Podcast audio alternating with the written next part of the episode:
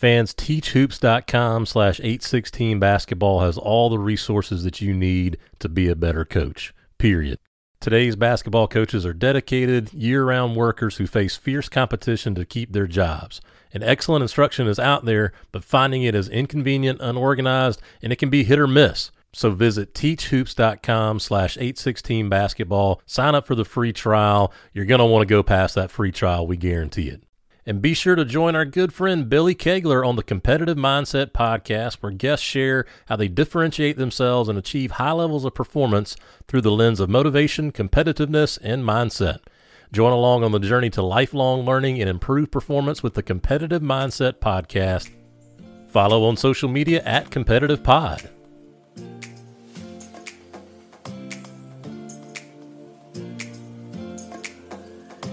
Hello and welcome to the Greatest Games podcast brought to you by 816 Basketball. I'm one of your hosts, Brian Rosefield, and I'm joined by my co host, Chris de Blasio. Thank you, Brian. Pleasure to be here as always on the Greatest Games podcast. A chance for us to catch up with coaches from around the country and have them tell us about their greatest game. As always, can be their time as a college coach, a high school coach, uh, JV coach, an assistant coach, just whatever game they consider to be their greatest. Or it could be someone that manages uh, a website, a social media conglomerate, you name it. Maybe that website has maybe a couple million page views every month. Who knows? But I tell you what, that is our guest today. He is the Dirt King, hoopdirt.com's founder. He runs it. He's a former college coach Adam Nelson, welcome to the Greatest Games podcast. Hey, man. Thank you guys for having me. Really, really excited to be here. I like how you called it a conglomerate, whatever we are. Yeah, that's, you know, that's, that's the, uh, that's the idea. We just, we, we want to dominate the, uh, we want to dominate the internet. We want to dominate social media. So whatever, whatever good words you want to say, I appreciate it. dominate you do. And if I, I, know all of our listeners are following hoopdirt.com or at hoopdirt on, on Twitter, but if you aren't, hit pause right now at hoopdirt or hoopdirt.com. You'll want to check it out. Unbelievable what you do. Yeah. What the, you know what? I appreciate it. And, and you know, honestly, it's, it's, it's a labor of love. I absolutely love what I do. I love, um, working with coaches, like you said, I was a former college coach. I spent 20 years coaching college basketball, made so many good connections. Um, and, and this is really the way for me to, to just, you know, talk to guys that I know every day. And, and one of the things that I really am passionate about, and I say it a lot is, um, is helping coaches. And that's really the main thing that we do at hoopdirt.com. I want to help coaches. I want to help coaches advance in the business. Um, and I was there, um, you know, started out as a, you know, working as a student at the University of South Carolina, at Boston College, worked my way up as an unpaid Division three assistant, then became you know Division one assistant, small college head coach. But but so I've seen it all, and I've seen it all at all levels. Um, so I really love helping coaches, and then I think sometimes people get the the idea of hoop dirt you, you know wrong a little bit, thinking we're just trying to break stuff and and have scoop and dirt and this and that. But and that stuff is great, and we do love it, but. Um, uh, you know the, the real reason that this thing started was to help coaches so um, if I can do that, then then you know I'm a happy man. Uh, well, coach, you, you kind of stole my thunder here a little bit. Well, let me say first about Hoop Dirt uh, was a favorite of Jeremy Shy and I's back in the day. We would go back and forth and be like, "Oh, I saw this posted on Hoop Dirt that so and so might be going here," you know, in that in that March April time period when when there's really uh, stuff going on. Jeremy Shy and I would always uh, be bouncing back and forth that. But I was going to ask you to give your resume kind of take us through your stops. And you, you sort of did that already. well, yeah, you know, I, I, apologize for stealing your thunder. Sometimes I get talking too much and I'll, I'll get on a roll, but I, I, can keep going. Not a problem. sure. Just but, expound a little bit on that. Started yeah, as a student no, manager at South Carolina and yep, yep, yep. Um, you know, now, wait, was, Adam, I do want to say this. You don't sound like you're from South Carolina. So I am definitely not from South Carolina. I'm a Boston guy, born and bred. Um, I've lived in Boston my whole life, except for two years in Columbia, South Carolina. Um, and, and, you know, like I said, so I, I, mean, I always knew I wanted to be a college basketball coach. Um, you know, obviously was not good enough to play in the SEC or, or the Big East. So uh, was fortunate to be able to hook on as a student my first year down at the University of South Carolina. Uh, and made some really great connections there. Steve Newton was the head coach my first year, and then Eddie Fogler came in my next year. Uh, but like I said, I was a, a Boston kid and you know, living living in Columbia was great, but a little bit of different, a little different for me. Uh, so I did make the journey back home and, and, and finished out my my career as a student at, the, at, Boston College. Was fortunate to work with the team there. Um, you know, another great experience. You know, at, at, South Carolina, you know, Eddie Fogler had just come come over from Vanderbilt, was the national coach of the year. Then I got to work for another national coach of the year at, at Boston College and Jim O'Brien. So made some really great connections through those guys and moved into the coaching world. Uh, my first job uh, was was a Division three assistant at Curry College, small school in Milton, Massachusetts, Division three school. Uh, the head coach at Curry was Pat Skerry. Pat's now the head coach at Towson. Um, Pat and I have been long, long time good friends now. Uh, when when I went over to Curry, I was 22. He was 26, 26 year old head coach. Uh, but we ran all over New England recruiting every kid that was breathing. And to me, it was a great experience and it really taught me. You know, I learned a lot of basketball from from Coach Fogler and Coach O'Brien, but really I learned how to cut my teeth recruiting with Pat um, at Curry and was fortunate enough to parlay that to a couple Division One jobs. Uh, was an assistant at Holy Cross, was an assistant at Northeastern, um, and then uh, and I loved my, my time at the Division One level. Um, but then so I just started having a family around the end there, and um, had some some opportunities at Division three level. Became the head coach at Becker College, Division three school out in Worcester. Moved on to Newbury College, Division three school in Brookline, Mass, and then spent uh, ten years as the head basketball coach at Suffolk University, uh, right in the heart of downtown Boston. And um, you know, really, really good, good spot. And I enjoyed, you know, 15 years as a Division three head coach. I really enjoyed it. Um, and I think I missed missed the Division one level. And you know, it's one of those things where you you and a lot of people told me when I took my first Division three job, like if you're going to leave Division one level, you're, you're, probably not coming back. And, and I don't know if I believed them or not, but I should have believed them. And, and I think that's one of the, you know, like I said, I enjoyed my time at Division three, but I missed being at the Division one level. Um, but really, during my time at Suffolk is when when we started HoopDirt.com, and, and towards the end of my time at Suffolk, it just got too big um, to really coach and and run hoop dirt correctly um, and especially you know coaching against guys and, and you see them. And when i was doing that i was still kind of like people didn't know who i was. It was kind of like this secret you know that was the dirt king. People didn't really know who i was. Um, but but it's made it a lot better for me since i've stopped coaching and now people know who i am. Um, because now people just call me. It, it's much easier for me to get information. Um, people are more open with me um, you know, I don't have to send them these kind of cryptic texts, you know, here and there. Like people got me, you know. It, and I tell people like my, now my cell phone number is all over the website. Uh, if you want it, you know, shoot me a DM. I'll tell you my cell number or go on the website. It's there. You know, I'm not trying to hide anything. So that's really, I think, me getting out is really when when Hoop Dirt really really started to grow and our stuff started getting a lot better. Um, so so that's kind of me in a nutshell. Yeah, and it's um, just love love doing what I do now. So you you said you kind of knew right away you wanted to coach. What was it about coaching? You know, I, like you said, you weren't good enough to. None of us were good enough to play in the NBA, right? You all we all figure that out pretty early, guys like us. But what what made you want to coach? Was it someone that you had as a coach when you were younger? What sort of fueled that in you? No, you know, I to be honest, I just love the game of basketball. I love being around it, everything about it, uh, and especially my time at South Carolina and Boston College, like the high major Division One level as an 18 19 20 year old kid the things you see like that just draws you like it, it's amazing. And some of the stuff that i was involved with at, at south carolina you know with the, with the bobby cremins stuff coming in for three days and then the, the whole and learning from coach fogler i mean some of the stuff that i saw just really kind of fueled my passion to to want to do this even more. Um, and then like i said working with a guy like pat skerry at towson who, who taught me the, the recruiting. And I, I, learned a lot of the recruiting, especially, you know, at Boston College, you know, we, Paul Biancardi was one of our assistants and I learned a ton from him about recruiting. Um, but then really working for Skerry for two years, like I was just so passionate. I, I just love the recruiting, like the chase, the grind, um, you know, so kind of putting all those together is, you know, as a young guy, um, made me, you know, solidify the fact I really wanted to coach you know, it's been a few episodes since we've had a, a former student manager on the show, and I know we were talking uh, off the air before we hit record about some of the some of the stories. But I, I want to focus in on some of the lessons that you learned. You talk about just you just wanted to be a, be around the game, wanted to coach, and what a great place to be able to do it as a in this case a high, a high Division one student manager. So, what are some of those lessons that you learned then that maybe you're you're still using today, and even a bonus points if you well if you throw in a Mac Cradell story if you have. Oh, Mac Cradell! Wow, I, you know Mac was Mac's the Mac was the best. Wow, uh, great, great blast from the past name, by the way. You know what? There was a lot of there was a lot of things I learned. Uh, you know, from Coach Fogler, from Coach O'Brien, and from from the the coaches that were with those guys.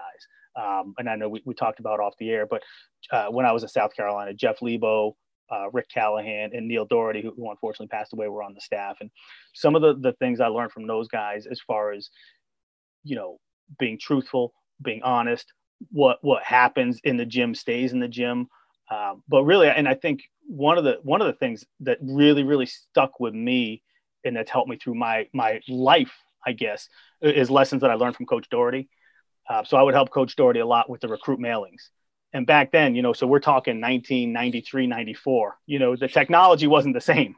So recruit mailings, a lot of stuff like we were cutting and pasting stuff, running it through the copy machine. So I would cut and paste stuff for him and I bring it back to him and he'd say, not not good enough. I can see I can see a little bit of a black line. You know, I can see a little bit of something where you cut and paste. And I was like, like I would be like, come on, man, like it's pretty good. But he would send me back and send me like stuff that we sent out had to be so perfect. Um, and there's a reason because we're competing, you know, for for high major players against other high major schools. Like you, the stuff, and I've taken that in my life. Like, you know, stuff I, I send out you know, it can't be half-assed. Like the stuff I do, it has to be perfect. And a lot of that stuff I've learned from Coach Dougherty. Um, and, and, to be honest, a lot of it carries over to, to the website um, where, you know, 90% of the stuff that goes up on the website, I do. Um, and, and, some other stuff, we do have some interns and some other people that put stuff up. But, but sometimes I, I, go crazy and I take stuff down and I fix it. Or a lot of stuff that there's stuff that I could pass off to an intern, but like I can't because like it has like I, it has to be perfect.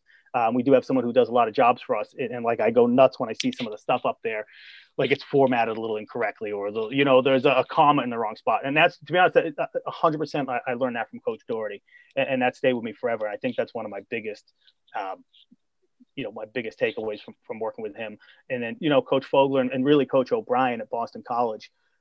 You know, if you watch like Coach O'Brien coach a game, um, you know, he took Ohio State to the Final Four. There's times like he would yell and his face was so red, and you're looking at this guy like, man, how could you play for this guy? He's like up in your in your face, yelling at you. But, you, but, he just cared so much. Like you knew that, and you know, like I said, what, what, what happens on the court stays on the court. Like stuff that happens on practice, cool. It, you know, guy, he's doing it because he loves you and he's trying to make you better. And that's kind of like I learned too. Like you can be tough on somebody, and and you know, explain to them they you know they shouldn't take it personal I'm not yelling at you because I dislike you. I'm yelling at you because I care so much and I want you to care so much. I'm trying to get the best out of you. And, and those are lessons I think like Coach Fogler and Coach O'Brien were, were really similar um, in, in what they taught me. I, well, Brian wants, but I'm interrupting Brian. Too bad.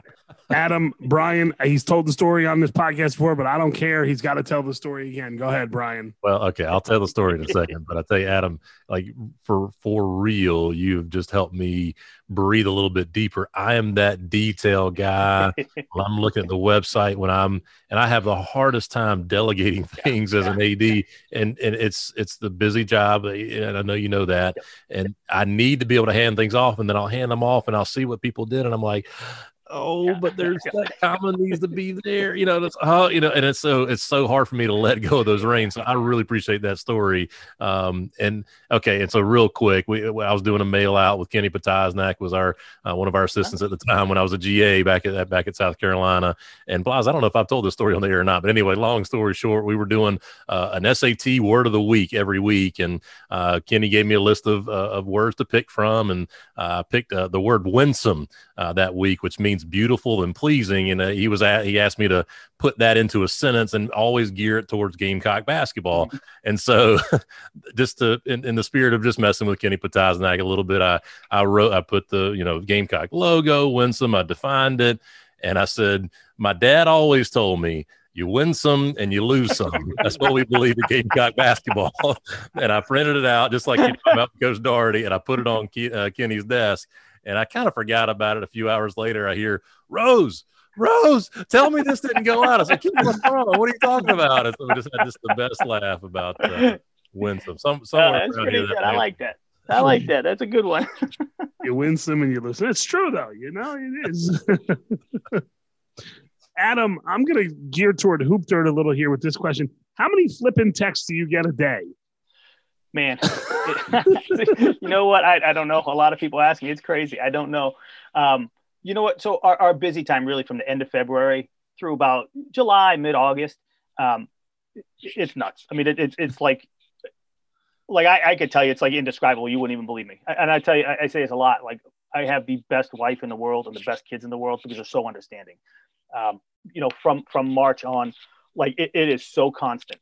Um, you know, it, it, between texts, calls, emails, uh, people that'll DM me. Um, I also have like a super secret Google number that, that some people have. Um, it, it's like it, it just doesn't stop. And I think one of the things that that makes it difficult too is you know we deal with the you know we're not just dealing with the East Coast, we're dealing with the West Coast. So, you know, nine o'clock at night here after a busy day, if I'm trying to settle down, well, it's six o'clock there and stuff's starting to kind of, you know, move a little bit. And um, yeah, so I, uh, from it's never ending from from March on. And, and like I said, I really understand family. You know, we have four kids here. Um, we, we try to go away every April during school vacation for April vacation. And obviously that's like in the busiest time. And, and my wife and kids are, are they understand. I mean, I, we've been on, on a beach in Florida where I have to excuse myself and go back to the room and get some stuff up. We uh, we were at the top of the CN Tower a couple years ago in April, and I'm banging away. I remember standing on that glass floor on the top of the CN Tower. Yes. You're looking like you know a million feet down into like, Rogers Center, into the stadium. Yeah, yeah, exactly. And I'm texting away like you know because stuff's happening. So yeah, I, I mean just the amount of of you know people that, that reach out or people that I have to reach out to, and you know it's it's but but it's awesome and I friggin' love it. It's it, you know, and that's that's why I do it. I mean, that's I love talking to coaches. I love talking to uh, ads. I love talking to agents, search firm guys. I mean, they all reach out. I talk to them all, um, and I love it. And I, and I, say it a lot. You know, it's not just the the Division One guys. You know, I love talking to uh, anybody, junior college guys, the NAIA guys. Everybody reaches out. And I think that's the one thing that's special about Hoop Dirt. You know, obviously we have a lot of division one stuff but we, we cover division two division three naia junior college. It's all basketball. You know it's all college basketball. And i think you know i got into a little bit on twitter with some guys like you know Jon rothstein kept tweeting you know 68 days till the start of college basketball. Well heck you know a bunch of nais had already started. Um, so you know it's all it's all college basketball. And that's i love you know there'll be days i'll talk to a or i'll text with a high major guy and the next guy i talk to is a you know part-time junior college assistant. Love it. Great. I'm going to talk to them all and i love hearing from them all. So that's um, that, that's what i love about it. Is just there's so many different people that i hear from. You know adam you hit on a little bit obviously having an understanding family which is obviously huge. Um, I, I talk to my coaches a lot, and I, I talk to myself a lot about just that that self care, being able to shut it down even on a daily basis. So, how do you and, and maybe maybe there is no balance really once it, once it gets busy, but how do you really take care of yourself when things get really just breakneck speed? Um, you can't you know honestly and, and I, I say that in, in, in all seriousness it, it's one of the it's one of the hardest things that i have to do um, so and, and I think you know for, for those of you who know don't know you know I'm also a college AD in my in my real job. So a lot of it especially you know March April May you know I, I work as an AD um, and we have some things set up but then I get home and it's bonkers and it's just all night working. Um, so so the, the turning it off from March through May June July it, it doesn't happen a lot but it's fine, you know. It, it, but I love it. Like I said, they're understanding, and it does quiet down. September, October, November. You know, we're, we're on the websites mostly. We're, we're, doing clinics. We're doing coach of the week stuff. You know, some hirings here and there. So there's definitely so that's kind of like the the, the kind of take a breather. Um, you know, working on some some content to still stay relevant, and I think we, we've we've worked with some really good partners uh, with Dr. Dish and Just Play Solutions, where they, they've gotten content up for us. We have a, a, a, you know a drill of the week. We've got our coach of the week. We've got some hoops insights up there. So the, the website's relevant, but for me, that's time to kind of decompress a little bit and, and gear up. But but honestly, like um, you know, taking taking time and, and decompressing in in that busy season just doesn't doesn't happen. but but to be honest, but like to me, it's not work though. You know, like it's time consuming. It really is, and, and like I said, very understanding family here. Um, but I love it, and I wouldn't, I, I wouldn't, I wouldn't do it differently. Yeah. Well, and you mentioned uh, a couple of your sponsors, Just Play. I've, I've, got a chance to, I go to the Final Four every year outside of pandemics, of course. Yeah. Uh, and I've gotten to see the Just Play Solutions and the Dr. Dish, but yeah. Just Play just, uh, that's, that's one, uh, just a, a, whole other level of, of technology. And what Dr. Dish is doing is amazing too. But that's uh, two, two great partners you've got there for sure. Yeah. No, right. go, go, ahead, go ahead. Go ahead. Uh, we want to take, we want you to take us into your greatest games. You gave us two Uh, let's start off. You know, let's start off there in uh, Boston. Take us into the gym. Tell us, you know, let us smell the Irish sweat in the gym, and uh, tell us about this first greatest game. Yeah, yeah. great. This is it, without doubt, the greatest game I've ever been involved with. Uh, 2007 GNAC playoffs, Division Division three conference, Great Northeast Athletic Conference. Uh, so I was the head coach at Suffolk University. Suffolk is on Beacon Hill. Right across the park from Suffolk is Emerson College, our biggest rival. We, we meet them in the first round of the playoffs. We're the six, they're the three. Best road trip in college in college basketball. We literally walk across the park as a team. You know, and we, it, it's awesome. You know, we're, we're jazzed up. We're ready to play. It was my second year there. Um, and we go down uh, 25 in the first half pretty quickly. I just went and looked back at some of the numbers. Yeah, we we were down 25. Uh, it seemed like, uh, you know, was not going to be our night, but we, we had a, a player for us, John Murphy. Uh, Murph was the number five leading scorer in the nation at the time, was averaging tw- just over 24 points a game. Uh, unfortunately, a couple weeks prior, Murph had lost his brother. His brother passed away suddenly. Um, you know, Murph is, is, is one of the toughest kids I've ever met in my life. We go down 25. We go in the locker room at halftime, and Murph just flips out, saying, "This he's not going out like this. His career is not ending like this. You know, he was a senior, went off like like you never seen. Like, okay, cool. He, he's fired up. Maybe we're fired up. Let's let's make a run and see what happens." I don't know what happened, and it's not like one of those things where we, you know, you get down big. You always tell you guys, chip away, chip away, chip away. I don't know what happened. Emerson ran into a buzz saw. We blew them out of the gym in the second half. I mean, like it wasn't close. With with like six minutes to go in the game, we're looking at us like, wow, we're, we we're, we we won this thing. This was amazing. But the the, the best part of it, like you know, we, we we came back, the energy, the emotion. I've never been in a post game locker room like that and that's you know just just the emotion that that what what Murph did for us. Like Murph put us on his back because of the stuff that was going on in his life. He, he's one of the best players I've ever coached, one of the best people I've ever been around. Just the, the, the raw emotion post game. And, people would say, you know, I mean, coaching's hard, man. You guys know it. Coaching, especially the Division three level, college basketball, there's no dead period for recruiting. You're out recruiting all the time. You're away from your family all the time. You know, the money at the Division three level is terrible. And people would say a lot like, why do you coach? And I would say, man, that locker room after that Emerson game, you can't you can't replicate that feeling. You can't you can't even describe it. You you know if you don't live this you don't know that feeling. And that is the best feeling in, in the world. Like you know very few times have i been in a post-game locker room or felt a feeling like that. But that's why we coach. You know for someone like murph to be able to put us on his shoulders and, and kind of you know help maybe his recovery a little bit from what just happened was was honestly like the the best game I have ever been a part of. And you know, Emerson you know, it's this tiny gym. It's like six floors underground. The fans are on top of you, yelling and screaming. It's just one of those, you know, uh, you know, unbelievable atmosphere across the park. Like it was really the, the, the best game I have ever, ever been involved with. Um, yeah, unreal. All right, coach, hang on here for a second. Got a trivia question for Brian. Don't answer. I'll, I'll miss, but go. We'll, we'll, okay. Keep past this, but go ahead. What famous Oh, God. Irish, redheaded Boston comedian, actor, producer went to Emerson College. When you were saying redheaded, all I could think was Pete Gillen, and then you went actor, and I'm like, actor, oh, comedian, stand-up comedian, actor, producer, TV. He had has multiple has had multiple successful TV shows. I can't get Pete Gillen out of my head. This is crazy. Pete Gillen. I know, Adam, you don't know who I know is. I don't. I tell you what, Emerson is known for like their TV, film, TV, film, acting school. Yeah. Yeah. I mean, I, my first guess would be like Denis Leary. It is Denis Leary. Oh, all right. Well, look at that. All right. Denis Leary. I love uh, Rescue Me is one of my favorite shows ever. I love Denis Leary. um, I don't know if I want to go to halftime or the post game.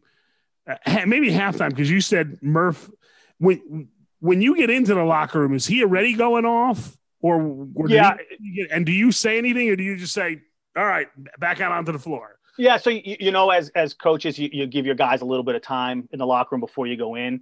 And I remember we, we had to go in quick because we didn't we thought they were fighting. We didn't know what was going on. Like it was something was going on in there. So we busted in.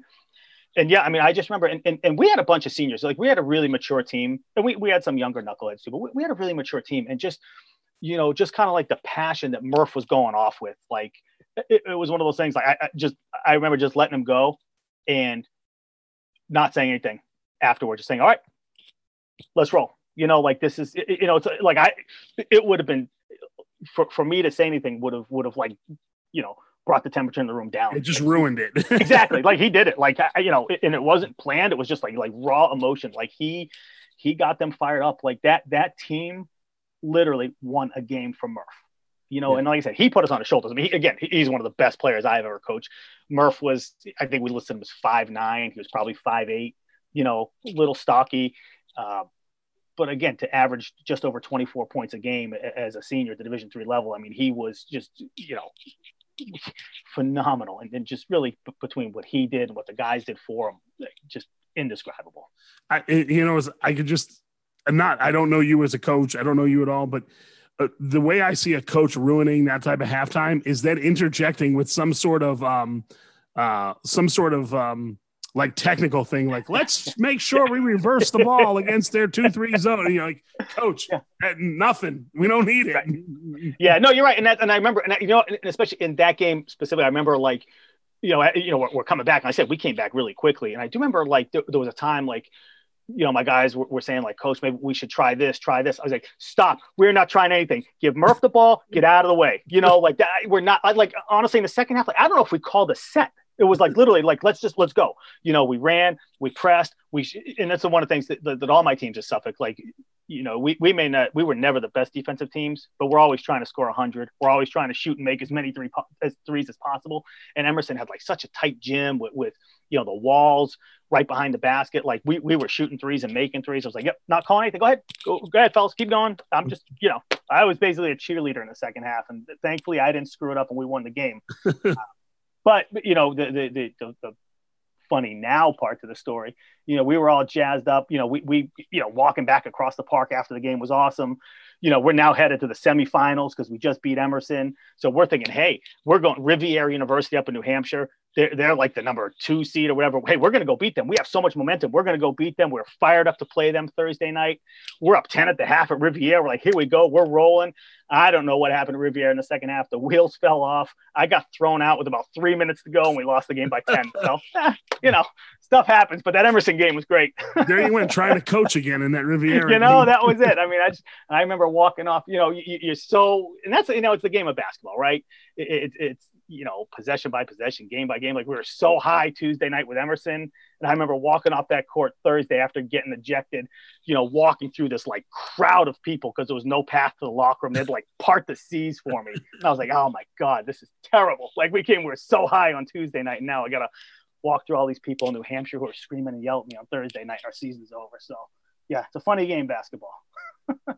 It, it is, and and and Adam, go back to that locker room after the win. You're celebrating, and I just did some quick googling. I was going to ask Chris this question, but it's not fair because I didn't know the answer either.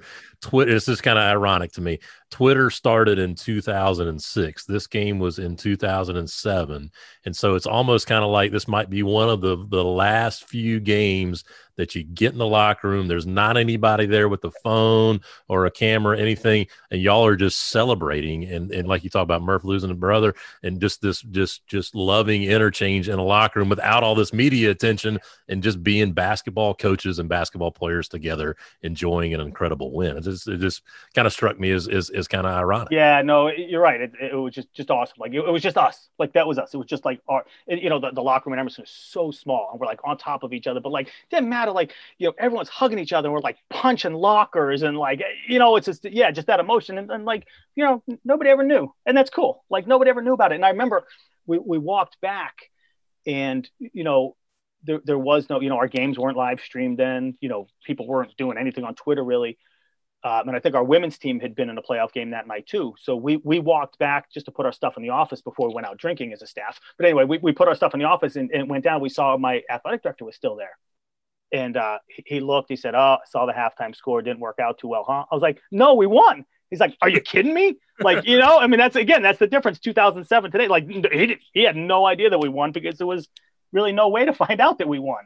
Mm-hmm. Um, so that was kind of cool too, telling him that, yeah, we, we, we won. All right, coach. Now your second game. This is uh, going to be a favorite for Brian and I, being you know, SEC, cut our teeth in the SEC with Coach Fogler at South Carolina. And you're going to talk about one of the great venues in the SEC, Memorial Gymnasium. Go ahead and take us back to this game in February of 1995. Yeah, that's you know again how how old I am, and I, was it I don't know was it I don't think it was 95. It might have been 94.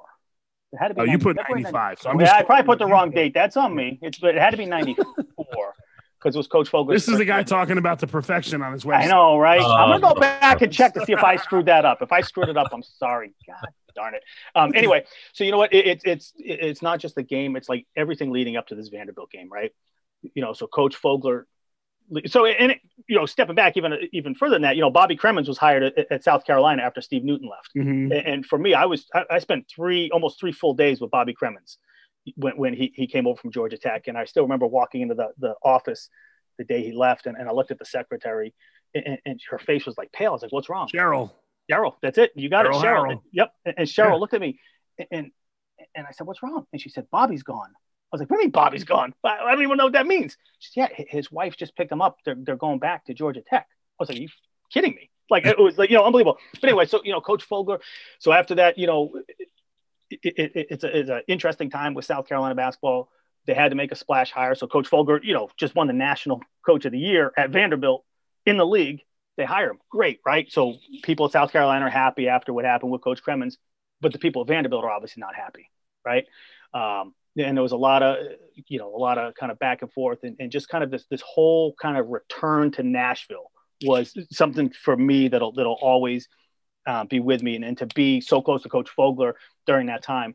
I, mean, I remember just you know coming into the airport, getting off, you know, people like yelling and booing at him. It was kind of cool. Um, pulling into the to the gym on the bus, I, I, was obviously near the front, and and the first thing we see is this guy holding like smiling. It's like, you know, welcome home, Coach Fogler. This big sign. I'm like, oh, that's pretty cool. And then he flips it around and says, "Go home, Eddie." Oh. You know, it's like, okay, here we go. This is gonna be like this. So, um, you know, we, we get to the gym and, and you know he doesn't come out before the game, and you know Memorial Gym in the old days, the the baskets were the the benches were underneath. Yeah, and, yeah. Yeah, and, and the, the visiting locker rooms at the far end. So to get to your bench, you have to walk 94 feet on an elevated court with the sidelines are so wide too. So like you're just in the middle. So we're getting ready to go out, and I think everybody else is out there. I don't know why it's I, I'm like near him, and he says, "Hey, we're going. Stay close." And I was like, "Holy, okay." you know, so so the two of us, and as soon as we hit the floor, they start booing and yelling and screaming, and, and you know, walking 94 feet. And I don't want to say next to Coach Fogler because I definitely backed off, so I was a little bit behind him. But but it's it literally me and him walking 94 feet, you know, to the opposite bench. To me, was something like, and that place was packed because this was you know it was an important game. Um, I don't remember a ton about the game. I know we won by two, and I know that, but just just kind of you know, we talked earlier about like why why do I want to coach? Why you know, it's a game like that, like wow, just kind of being involved in that whole thing, that whole process, the whole thing leading up to it, walking out on the court like we did. Um, you know, I will never ever uh, forget that. And it's funny, the next year, so I, I transferred to Boston College the next year, and, and interesting a lot, enough, like we actually played a non-conference game down at Vanderbilt, uh, you know, in in '95. So um, making that walk the next year you know, with, with Boston College, we were in the Big East at the time. No one cares. We made the walk 94 feet, played the game, and it was fine. You know, no big deal. But you know, it was just to me that's like a game that just really stands out. Like I said, just the whole from from from traveling there to getting to the gym to the pregame stuff, and, and actually winning a game was pretty cool. But that that that always stands out in my mind as something that really kind of solidified why why I want to do this and why I want to be in this business. Just that atmosphere. Um, that atmosphere at Vanderbilt at the time was really cool. Yeah. Uh, Coach Fogler, um, I know, like, really enjoyed his time in Nashville and at Vanderbilt University. It's it's a great place. I, I have some connection through some family there uh, with the old athletic director CM Newton, who who uh, Fogler actually replaced as head coach, or no, Van Breda Kolff, and then but CM Newton was the AD and helped hire Fogler there. And uh, but Vanderbilt is a is a great atmosphere for basketball. It really is, and people don't. I don't think it always gets the credit that it deserves. Yeah, no, I agree, and and I think it's hard because in the SEC, like you go to Tennessee and you go to Kentucky, and you know some of these places are just. You know, I remember the first time at, at Tennessee, just kind of looking up and just seeing orange for miles. Yeah. Uh, you know, same thing at Kentucky. It's like you know, you're like you're all when you walk in there. But Vanderbilt, when you walk into that gym, I mean, it's it's it's impressive. Um, it's like a really cool place. Um, you know, when we played there and the, and the place was packed, it, it's a it's a hard place to play. Um, but really, and it's unique, and it's a really unique environment. And, and you know, that being said, Nashville's a great city. I mean, I love Nashville. What a great, what a great place. uh, you got two, you got two people here that are on the Nashville Tourism Board. um, I will say this: Vanderbilt's one of the five worst uh, uh, places to film a game from, though, because it's uh, you have to walk all the way up to the very tippy top of the arena, and you have to go up this little stairwell to get into that little booth. That's uh, it is awful. It's horrible. Yeah, I believe You're from someone who had to do it a bunch. yeah, I believe it. I believe it. But yeah, no, there's definitely, you know, I've been been in a lot of been in a lot of really cool gyms, but I think yeah, Vanderbilt is definitely up towards the top of of, of unique places to play. Yeah, I, I, there's so much about that story that I love, and the, the sign, the "Go home, Eddie." Like you know, yeah, yeah, like you know, it's it's it's like he already knew, but like just I, I, just, I just, I just, I know and I love Coach so much, and just seeing, I can see y'all in the locker room and him turning to you, say, "All right, here we go, we're, yeah. we're going out there," and like he knew it was coming there too, and it's just, uh, it, and I know it was just because they loved him so much. He did such a great job there, and, and you talk about SEC basketball, how how good the fans are at Vanderbilt, and I'll never forget that feeling at Rupp Arena and watching watching a pin down screen come for Kentucky running a play and and somebody coming off whoever Sparks whoever it was coming off to catch a three even before he caught it the crowd was rising up they knew it was coming so know, yeah. everybody talks about ACC basketball SEC basketball is unbelievable and the fans are great too. Yeah, no, you're right. And I'll tell you, you know what? It's funny. It's it's one of those things. So, like I said, so so going from South Carolina to Boston College, and at the time Boston College was in the Big East. Uh, you know, the difference in in like the fans that were at the games was so much different. You know, Georgetown was playing like in the Landover or whatever. You know, they're playing in the NBA arena. There's not a lot of, you know, it's a different mm-hmm. type of fan. Um, you know, Providence is playing in the Providence Civic Center, not on campus. Uh, UConn was playing in the Hartford Civic Center. Uh, Miami, we play, you know, Miami was fairly new to the Big East. You go down and play where the Heat play, you know, so it's it's different. Like it's not the same uh, in that old Big East. And that old Big East was great because guys would just you know beat the crap out of each other on the court and move on. It was awesome. But the fan, you know, the fan difference between the Big East and the you know the old Big East and the SEC is just yeah, it was it was that was a little bit a little bit eye opening.